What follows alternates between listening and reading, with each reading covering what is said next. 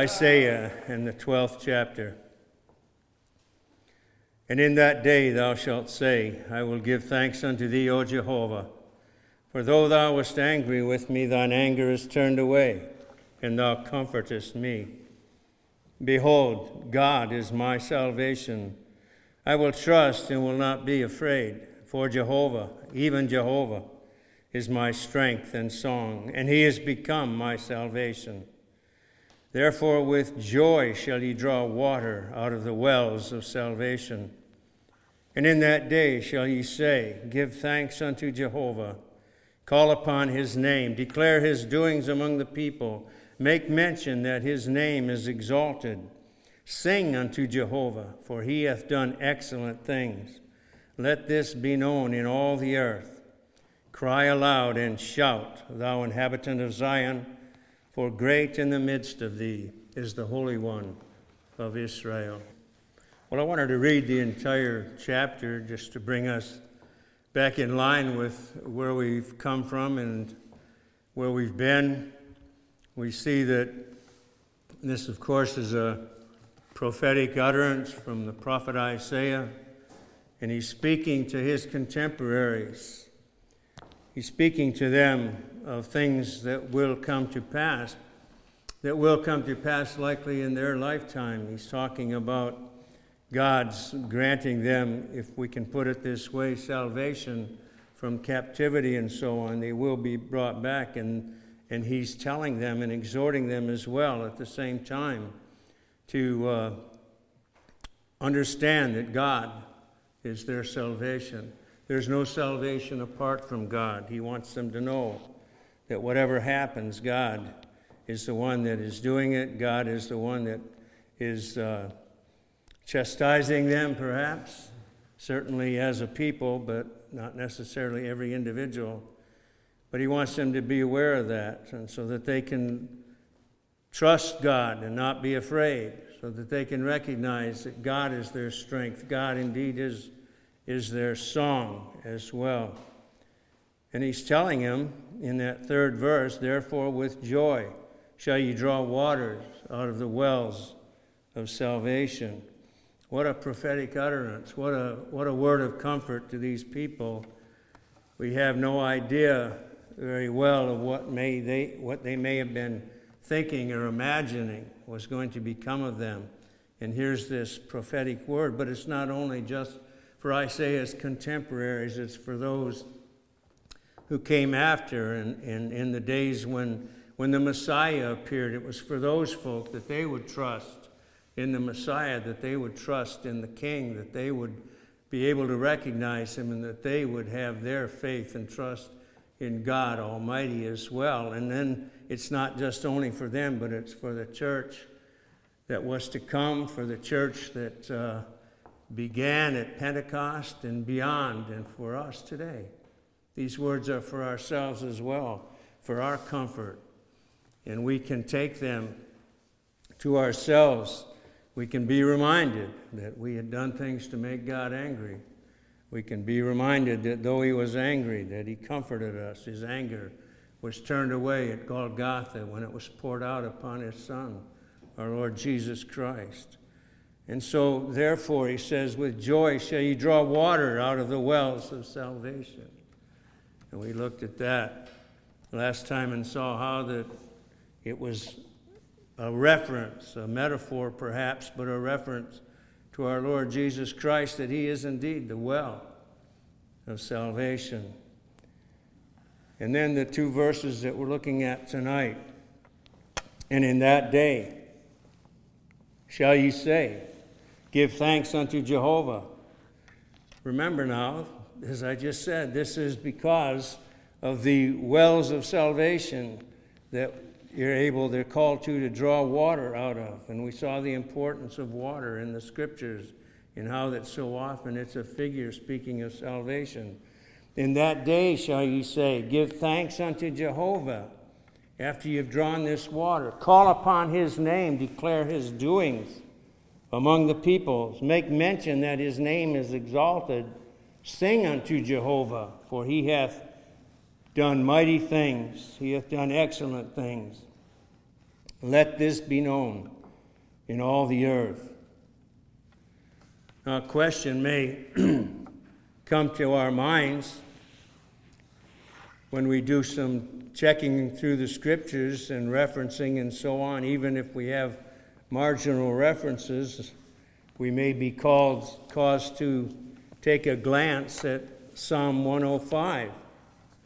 Psalm one oh five, if you want to follow, listen to these words. So give thanks unto Jehovah, call upon his name, make known his doings among the people. Sing unto him, sing praises unto him. Talk ye of all his marvelous works. Glory ye in his holy name. Let the heart of them rejoice that seek Jehovah. Seek ye Jehovah and his strength. Seek his face evermore. Does that sound familiar? Well, I think we just read it from Isaiah, pretty much. Was Isaiah guilty of plagiarism? Did he rip one of these Psalms of David and, and take it for himself? Of course not. The Holy Spirit guided him in all that he wrote down for us, and and that God himself preserved for us that we would have it. Certainly he wasn't guilty of plagiarism at all. But how is it that we can refer to Psalm one oh five as a Psalm of David? You have superscriptions over the Psalms, over many of them. Does it say a Psalm of David in the day that he so and so and so? There are many Psalms that have such superscriptions, and they, they tell us often who the author, who the writer, who the penman was of these particular Psalms, but we don't find one above Psalm one oh five. How can we say that this is a Psalm of David? Where do we get that from? Well, we get it from First Chronicles in the sixteenth chapter. This is the occasion of David bringing in the ark. You perhaps remember that from our studies through First Samuel and Second Samuel. But this is the occasion in First Chronicles sixteen of David bringing in the ark. You remember that festive occasion of bringing the ark finally into Jerusalem, bringing the ark back. And you remember all the excitement and so on. I just want to read a little bit of this, and the reason I'm doing this is because I want us to understand that we're talking about the church worshiping their God. Israel worshiping their God after they have received so much comfort. The people of God today in the church worshiping their God through Jesus Christ for all the comfort that they have received from him and through him and through his blood. I'll just begin at the uh, last verse of the fifteenth chapter and give you a, a taste of this setting. And it came to pass, as the ark of the covenant of Jehovah came to the city of David, that Michal, the daughter of Saul, looked out at the window and saw King David dancing and playing, and she despised him in her heart. I'm not going to worry about that despising of Michal toward David. I already looked at that when we went through that in Samuel, but the reason I read this verse is because we see King David dancing and playing. Do you not understand that he's worshiping God, dancing and playing? Now, I want you to understand also that I'm not advocating that we dance and play in our worship service. But I'm just saying that David was excited. He was full of joy and happiness and exulting in his God that the ark was being brought back. And he knew for a fact, and if you study the history of bringing back the ark, you will remember, he knew that it wasn't of him. He had tried once already and failed. In chapter sixteen, and they brought in the ark of God and set it in the midst of the tent that David had pitched for it, and they offered burnt offerings and peace offerings before God. Worship. And when David had made an end of offering the burnt offering and the peace offerings, he blessed the people in the name of Jehovah. I don't know if that's supposed to be a benediction, but nonetheless, he blessed the people in the name of God, Jehovah. And he dealt to every one of Israel, both man and woman, to everyone, a loaf of bread and a portion of flesh and a cake of raisins. He gave gifts to his people. It was a grand time of worship before God. But then we pick up at verse seven, and we read, "Then on that day did David first ordain to give thanks unto Jehovah by the hand of Asaph and his brethren." And then the next few verses, "O give thanks unto Jehovah," and so on. They're almost word for word with Psalm one oh five. These first several verses are, in fact, Psalm one oh five, or this part of it, that David ordained on that day to give thanks unto God, to give thanks unto Jehovah by the hand of these that he had appointed to minister before God, these that he had appointed to sing God's praises. This is worship, the worship of God. Give thanks unto Jehovah, and so on. Perhaps this could be a guide to worship in some respects. I couldn't help but reflect upon several years ago or more when we had a, a worship study group, and it was very difficult. It proved to be impossible in a number of ways, and it kind of just stagnated in my memory anyway. It stagnated and and just uh, ended up without any conclusion. We struggled for many, t- many years over the issue of the regulative principle and those things that that we are commanded by God to do, and, and the things that we have no warrant to do. But nonetheless, this could help us. We try to go to Acts two and in other places in the New Testament to see, and we frankly don't know very much about how the early church worshiped. And I think we have something here, and that's what we're going to be looking at. By God's grace, the extreme similarities of this psalm of Isaiah, as we've called it, suggest that Isaiah knew the Psalms of David very well. And he seems here to have powerfully in his mind Psalm one oh five, which, as we've looked, we find in First Chronicles to have been appointed, ordained by David to be sung in the worship of God, to be sung unto God by the congregation of his people in worship. What is described in this verse, one is written, what is described in this verse is not only a consequence and result of drawing water from the wells of salvation, more than that, it is also the outworking of such drawing. When men enjoy the blessing of salvation, they must make known the glories of the redeeming and pardoning God. Have you ever, have you ever really felt that? I know we all have, we all should have, but we don't feel it as often and as powerfully as we would like to. But have you ever felt that? I can't help but praise God. I can't help but rejoice. I can't be, can't help but be happy in the Lord. And things of that nature. We, with remaining sin, so often look at the world in, in our troubles and our trials and so on, whatever or however significant they may or may not be. But he says, when men enjoy the blessing of salvation, those waters of salvation, they must make known. They can't help themselves. They must make known the glories of the redeeming and pardoning God.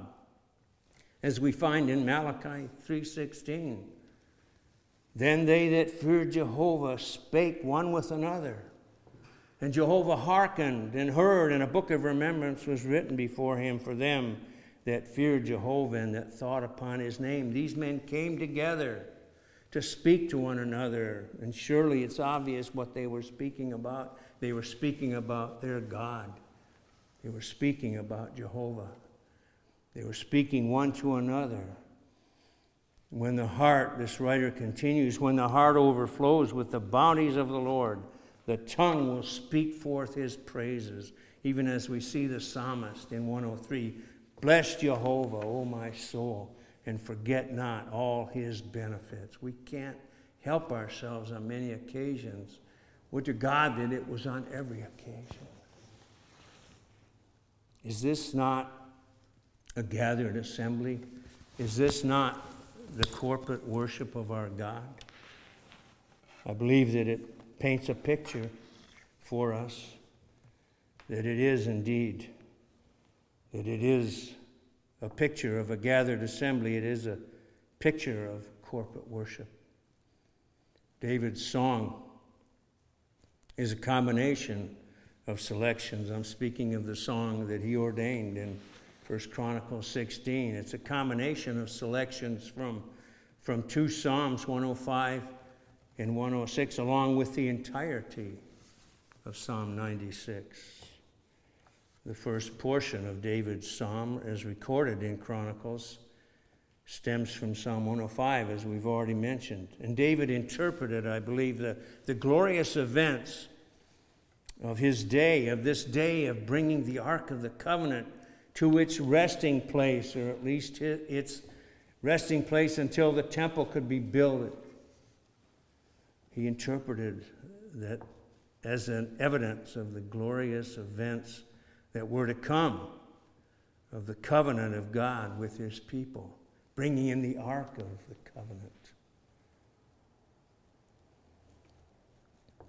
Joined with bringing in the Ark of the Covenant, his strength, his strength, his strength.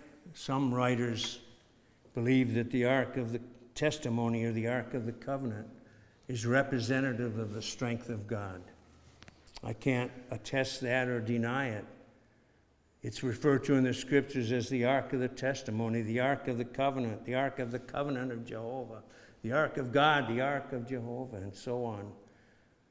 But it is a beautiful picture, is it not, of our Lord Jesus Christ? Is he not our Ark? And some writers have gone on beyond that to suggest the exhortation to seek ye Jehovah that we just read, and his face, coupled with seek his face evermore, that as it stands here in this place means the ark of the Lord,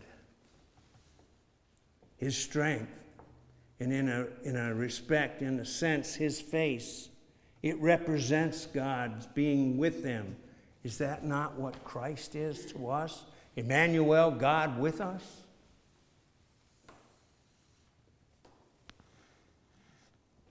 And this agrees, I believe, with David's sixty-third Psalm when he said, O God, thou art my God, earnestly will I seek thee. My soul thirsteth for thee, my flesh longeth for thee, in a dry and weary land where no water is. So have I looked upon thee in the sanctuary to see thy power and thy glory. Could he have said to see thy strength? When I've looked upon thee in the sanctuary. Then on that day did David first ordain to give thanks unto Jehovah by the hand of Asaph and his brethren. Oh, give thanks unto Jehovah. He gave them this song. He ordained it to be sung unto the praise of their God in thanksgiving and praise. And to seek his face. The song says, seek his face forevermore. H C Leupold, that uh, Lutheran commentator, said of this, God's favors have been rich. Very simple statement of truth, isn't it? God's favors have been rich. They call for rich praise. That's easy to remember, isn't it? God's favors to us have been rich. They call for rich praise from us. Can we ever get over this? Can we ever get over this? That while we were yet sinners, Christ died for us. That's a hard one to get over, isn't it? I happen to have that verse on my in the front of my desk. Well, I mean, up over on a shelf. in front of my desk, where it's right in front of me. While we were sinners, while we were yet sinners, Christ died for us. I can't comprehend that. I praise God that he's given grace to his people to apprehend it, but I can't comprehend it. There are common features in many of the Psalms regarding worshiping and praising God, and many of them are of David, of course. Psalm four, one verse, "Answer me when I call, O God of my righteousness. Thou hast set me at large when I was in distress. Have mercy upon me and hear my prayer." This is David, again, praying unto God, reminding us of the importance of communication with God through prayer, through meditating upon the Scriptures, through reading the Scriptures, through considering them, studying them, comparing them one with another. And in chapter, or the fifth Psalm, chapter five, if you will, David penned, we sang this Psalm this morning. I said we sang this Psalm this morning. I almost didn't recognize it because it, it was a uh, little bit paraphrastic, but nonetheless, I looked it up when I got home. And this is David's fifth Psalm, the first couple of verses. "Give ear to my words, O Jehovah. Consider my meditation. Hearken unto the voice of my cry, my King and my God, for unto thee do I pray. O Jehovah, in the morning shalt thou hear my voice. In the morning will I order my prayer unto thee, and will keep watch. I will pray unto thee, but at the same time I will keep watch." Does that remind you of someone? Wasn't that exactly what Jesus told his disciples on a number of occasions? Watch and pray. David was doing this a couple thousand years earlier. And in the ninth Psalm, he speaks of his God, "For he that maketh inquisition for blood remembereth them. He forgetteth not the cry of the poor." He remembers the cry of the poor, those praying to him. And Asaph said in Psalm seventy-seven, "I will meditate also upon all thy work and muse upon thy doings. Thy way, O God, is in the sanctuary. Who is a great God like unto God?" But Isaiah, with this psalm, and David's psalm here, one oh five, as we found it recorded a couple of places, that's one of the exhortations to worship God, is to be meditating upon all his works, to be thinking, to be considering all the works, all the things that God has done. Look at this verse in Isaiah twelve, these verses, and in particular, four and five that we're looking at tonight. He exhorts us to give thanks unto Jehovah for his so great salvation, this well of salvation, as he's already spoken of, that well of salvation. "In that day shall ye say, give thanks unto Jehovah." We shall never be thankful enough. But praise God, he's given us an eternity to look ahead, an eternity of time to thank the Father, Son, and Holy Spirit. Isaiah calls upon us to call upon his name, call upon the name of God, call upon Jehovah God, call upon him. "In that day ye shall say," he has written, call upon his name.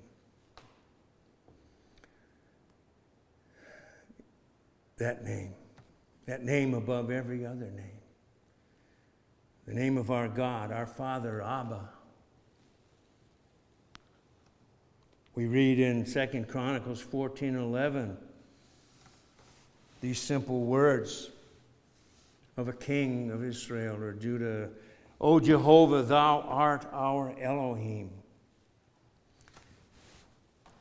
Most of the translations, "O God, thou art our Lord," or "O Lord, rather, thou art our God." And there's nothing wrong with that, but doesn't, when we call upon his name, isn't it wonderful and glorious to know his name? To know his name. And I believe he's given us his name that we might know it, to call upon it. "O Jehovah, thou art our Elohim.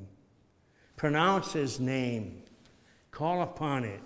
Give him the descriptive title most expressive of his divine perfections. Or more specifically, perhaps, call him by his name, Jehovah, that is, to ascribe to him the attributes which it denotes, that is, uh, his eternity, his self-existence, his absolute holiness, his burning holiness that would consume us instantaneously if we came, approached him without the robes of our Savior's righteousness, together with that covenant relationship to his people. Call him by his name, our covenant God, the new covenant that we rejoice so much in, the new heart, the, the Spirit given to us. Those promises, like Isaiah's promise here, those promises in Jeremiah and in Ezekiel, that he will be our God and we shall be his people. Declare his doings among the peoples. And this suggests, does it not, among the gathered assembly? In that day shall ye say, declare his doings among the people. What hath God wrought? What hath God wrought? What has he wrought? Is a fair question to ask. What is this going on? What is God doing? What in the world is God doing? We may ask occasionally. What is he doing in the world? What has he wrought? We need to be declaring his doings among the peoples and, and attempt to explain as best we can what God is doing, what he has done, what he intends to do to individuals that should ask us. But I think that it's even more importantly the suggestion that it's among the gathered assembly, among the peoples, Isaiah says. Pronounce the gospel of salvation through Jesus Christ. Pronounce the preaching of his word, the preaching of the Christ, our Lord Jesus. And again, the last thing that we take notice at in these couple of verses, make mention that his name is exalted. How do we do that? Make mention that his name is exalted. It is exalted because it is him. It is our God. And it sets forth everything that he is. Another encouragement to study the Scriptures, to prove ourselves, as it were. To study the Scriptures, to come to know God better. To seek his face, as we've already read and heard. Make mention that his name is exalted, to magnify his name. I know I've prayed that a number of times, that I would be helped to magnify his name. I'm not sure exactly what it means to magnify his name. It's like to, to glorify him. How can we make him any more glorious than he is? I don't understand all these things, but the Scriptures tell us to magnify his name. And so we need to try to do that. In that day shall ye say, make mention that his name is exalted. Elihu said in Job thirty-six twenty-three, behold, God doeth loftily in his power. Who is a teacher like unto him? Who hath enjoined him his way? Who has directed his way? In other words, or who can say, thou hast wrought unrighteousness? Remember, Elihu says, remember that thou magnify his work, whereof men have sung. His name, again, speaks of his attributes. It speaks of his character. It speaks of who he is and what he is. And he has given us his name. He has given us a number of names that tell us these things. I will bless Jehovah at all times. His praise shall continually be in my mouth. My soul shall make her boast in Jehovah, we read. In Psalm thirty-four, the meek shall hear thereof and be glad. Oh, magnify Jehovah with me, and let us exalt his name together. Is that not a call to worship our God? Is that not a call for the covenant people of God to to worship him. And you know that I'm talking about the new covenant. I'm talking about that covenant of salvation between God, or with God and his people. He promised to save, and he has, and he is saving his people. Let thy salvation, O God, set me on high. I will praise the name of God with a song and will magnify him with thanksgiving. How does that work? I don't know, but we read it here that by giving him thanksgiving and praise, we magnify him. So we want to do that. We want to magnify him. We want to magnify his name. So let us be about the business of praising him for what he has done, what he has done for so many, and what he, the price he has paid that, that we cannot imagine. It is inestimable, of a certainty. Isaiah speaks, as I've said, not only to his contemporaries, but to the future. After all, he is a prophet. He was a prophet. Does this, does this not all constitute themes of worship, even corporate worship for the people of God? Do we not say one to another as we gather on the Lord's day, come let us worship and bow down? Do we not sing that chorus, come let us worship and bow down? Do we not say, I was glad when they said unto me, let us go unto the house of Jehovah? A song of ascent. Uh, some think as they climbed up the stairs, the, the priests, the Levites climbing up the stairs of the temple, songs of ascent they were singing. I was, I was glad when they said unto me, let us go unto the house of Jehovah. When we sing together, when we pray together, when we sit under the reading of the Word of God, when we join together to hear the word preached, when we come together around his table, I believe we're magnifying his name. We're exalting him. In that day we are saying, give thanks unto Jehovah to one another. I believe this is uh, somewhat, or at least something of what Paul is teaching in Ephesians five, when he exhorts us to be speaking one to another. Speaking one to another.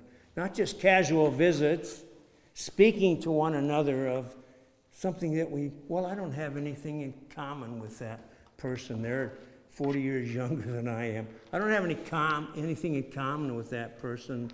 Uh, they're a real farmer. I'm just one by name only. I don't, we have something in common, do we not? We have the Lord Jesus Christ.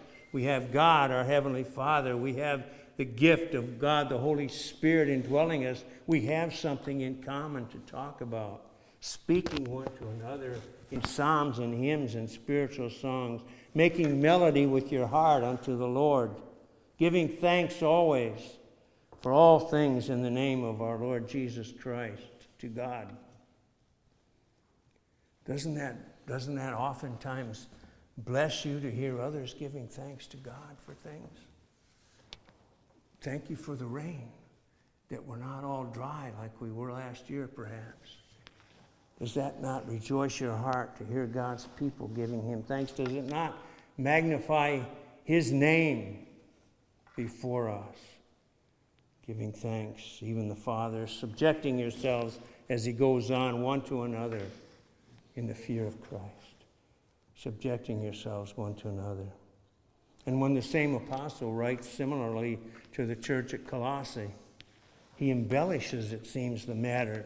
He's speaking the same things, really, but he, he has turned the words a little bit when he says, let the peace of Christ rule in your hearts. Peace with one another. Be at peace with all men. But primarily, we belong to the Prince of Peace. Let the peace of Christ rule in your heart, to which also you were called in one body. And be ye thankful. Give thanks, give praise, rejoice, rejoice always. Again, it sounds like a case of corporate worship, does it not? He continues, let the word of Christ dwell in you richly in all wisdom, teaching and admonishing one another. Did you ever imagine, did you ever realize that when you're singing psalms, hymns, spiritual songs, that you're singing one to another as well as to God, praising Him, thanking Him, but you're singing one to another. It's, it's as though you were giving something of your testimony one to another as you use your own vocal cords to sing praise unto God. You're speaking, according to Paul here, you're teaching and admonishing one another with psalms and hymns and spiritual songs, singing with grace in your hearts unto God. This blessing of corporate worship, the blessing of having a church, the blessing of the church, that Christ left His body of people here, and that He is standing even now at the right hand of God, ever living to intercede for us, for His people, for His churches. Yes, I am somewhat desponding because uh, there aren't very many men planning on coming Wednesday, I grant. But then the Spirit buoys me up, and I remember Gideon. I remember that numbers don't matter, and I remember that God is sovereign over all these, and that the heart of the king is in His hands. The heart of these other men is in His hands, and He does whatever He will. And if we have three men, or if we have three hundred like Gideon, it's the will of God.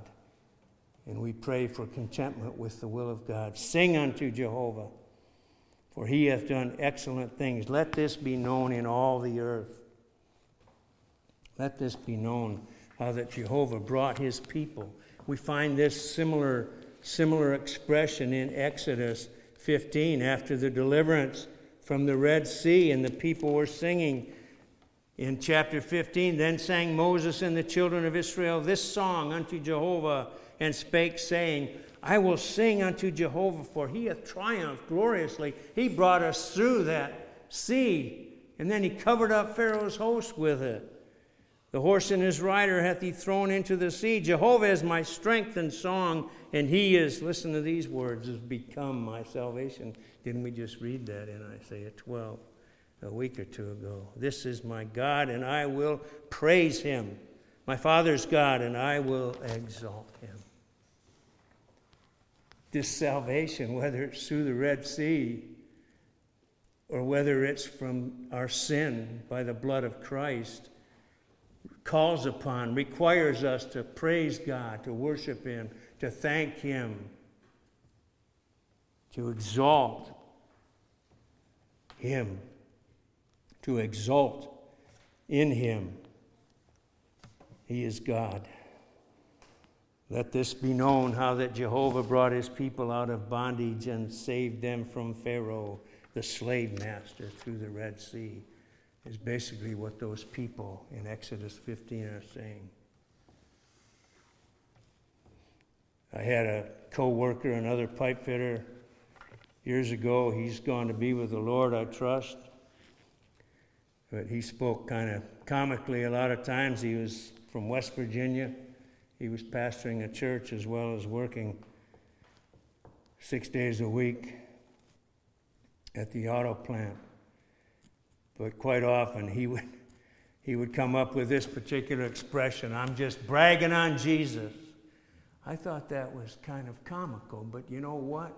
That means a lot. And I think that's what Isaiah is calling us to, to brag on God, to exalt Him, to magnify Him, to magnify His name. I'm just bragging on Jesus, we could say. We need not to go to deepest Africa. I mean, this passage says, let this be known in all the earth. We need not go to deepest Africa or to, to the wilds of Borneo. Uh, I don't guess that Borneo is still named Borneo anymore, is it? Or to China or Ecuador. But we are to let this be known in all the earth, wherever God has placed us. We don't, we don't have the same perspective about missions as many churches, perhaps most churches do. But we are to let this be known wherever God has placed us, and understand our sovereign God has sovereignly placed us in the place where we live. in the place where we worship, in the midst of people that we bump into at, at the supermarket or at the garage or whatever. Let this be known that God, that Jehovah has done excellent things, is the call here. We don't have to go to these foreign lands. We are to let this be known in all the earth, wherever God has placed us. To all with whom we have contact, we are to expose ourselves as salt and light and leaven, because that's what God has made us to be, salt and light and leaven. And we're to do so before our families, before our friends, before our neighbors, as His people, without equivocation. Let it be known how that in God's amazing grace, He saved a wretch like me. How that in God's amazing grace, that while I once was lost, now I'm saved. Let it be known. I'm not talking about going up and grabbing people by the collar or their shirt sleeve. I'm not inclined to that, and I'm not advocating it, and I frankly don't care much for it. If, some, if God calls you to do that, then do it. He hadn't called me to do it. I'm not talking about missions, and I'm not talking about that kind of quote-unquote evangelism. I'm talking about being what God is making us to be, and being that before other people, that we don't even have to say anything, much less jerk on their sleeve. They will say, "What's with that guy?" And maybe they'll ask you, "What's with you?" I remember years ago being with uh, my pastor at the time in Michigan, and at the home of a, a third believer, and just visiting. He didn't go to our church. We were just visiting, and we were talking about this, that, and the next thing, and something came up about this younger man at our church whose father lived in Iowa. And I said something to our pastor about George Pakala. And this other friend, the homeowner where we were that we were visiting, George Pakala, it turned out that years earlier he had worked with George Pakala at John Deere in Iowa. And we were telling him, yeah, he's really a serious, strong-minded believer in the Lord Jesus Christ. And this man's response, I always thought there was something different about him. That was the picture. That was what he saw. I thought there was something different about him. Well, there was. I'm just suggesting that as an example. I will sing unto Jehovah as long as I live, the psalmist says in one oh four. I will sing praise to my God while I have any being at all. There is in this, I believe, in Isaiah twelve and in this Psalm one oh five and the one, and as it's recorded in First Chronicles sixteen, I believe there's a solemn call to the people of God to look to Jehovah, their Savior and King, to seek in instituted worship and ordinances for His presence and blessing, and to persevere therein. One has said the face of Christ is the favor of Christ. The face of Christ is the favor of Christ, which when He gives us the sense and enjoyment of, we find it life everlasting. We don't look in the ark. Christ is the ark. We don't look into the Holy of Holies. Christ is the Holy of Holies. We look into the face of our Lord Jesus Christ. As Paul said in Second Corinthians, seeing it is God that said, light shall shine out of darkness, who shall shine in our hearts to give the light of the knowledge of the glory of God in the face of Jesus Christ. Let's pray. O Lord our God, we thank thee for our King. We thank thee for our Savior, our Lord and Savior, Jesus Christ. We praise thee for thy love, our lo- thy love for the salvation of thy people. We don't understand it, but we thank thee for it, and for the Savior, and for being our Heavenly Father through the Spirit of adoption, and for granting to us, God, the Holy Spirit. We thank thee, we praise thee for all these things through our Lord Jesus Christ, who has merited them for us through his own blood. Amen. If you'd stand for the benediction.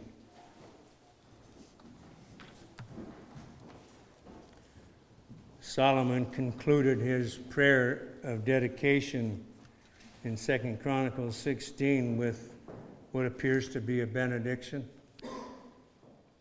and said, "Now therefore arise, O Jehovah God, into thy resting place, thou and the ark of thy strength. Let thy priests, O Jehovah God, be clothed with salvation, and let thy saints rejoice in goodness." Amen.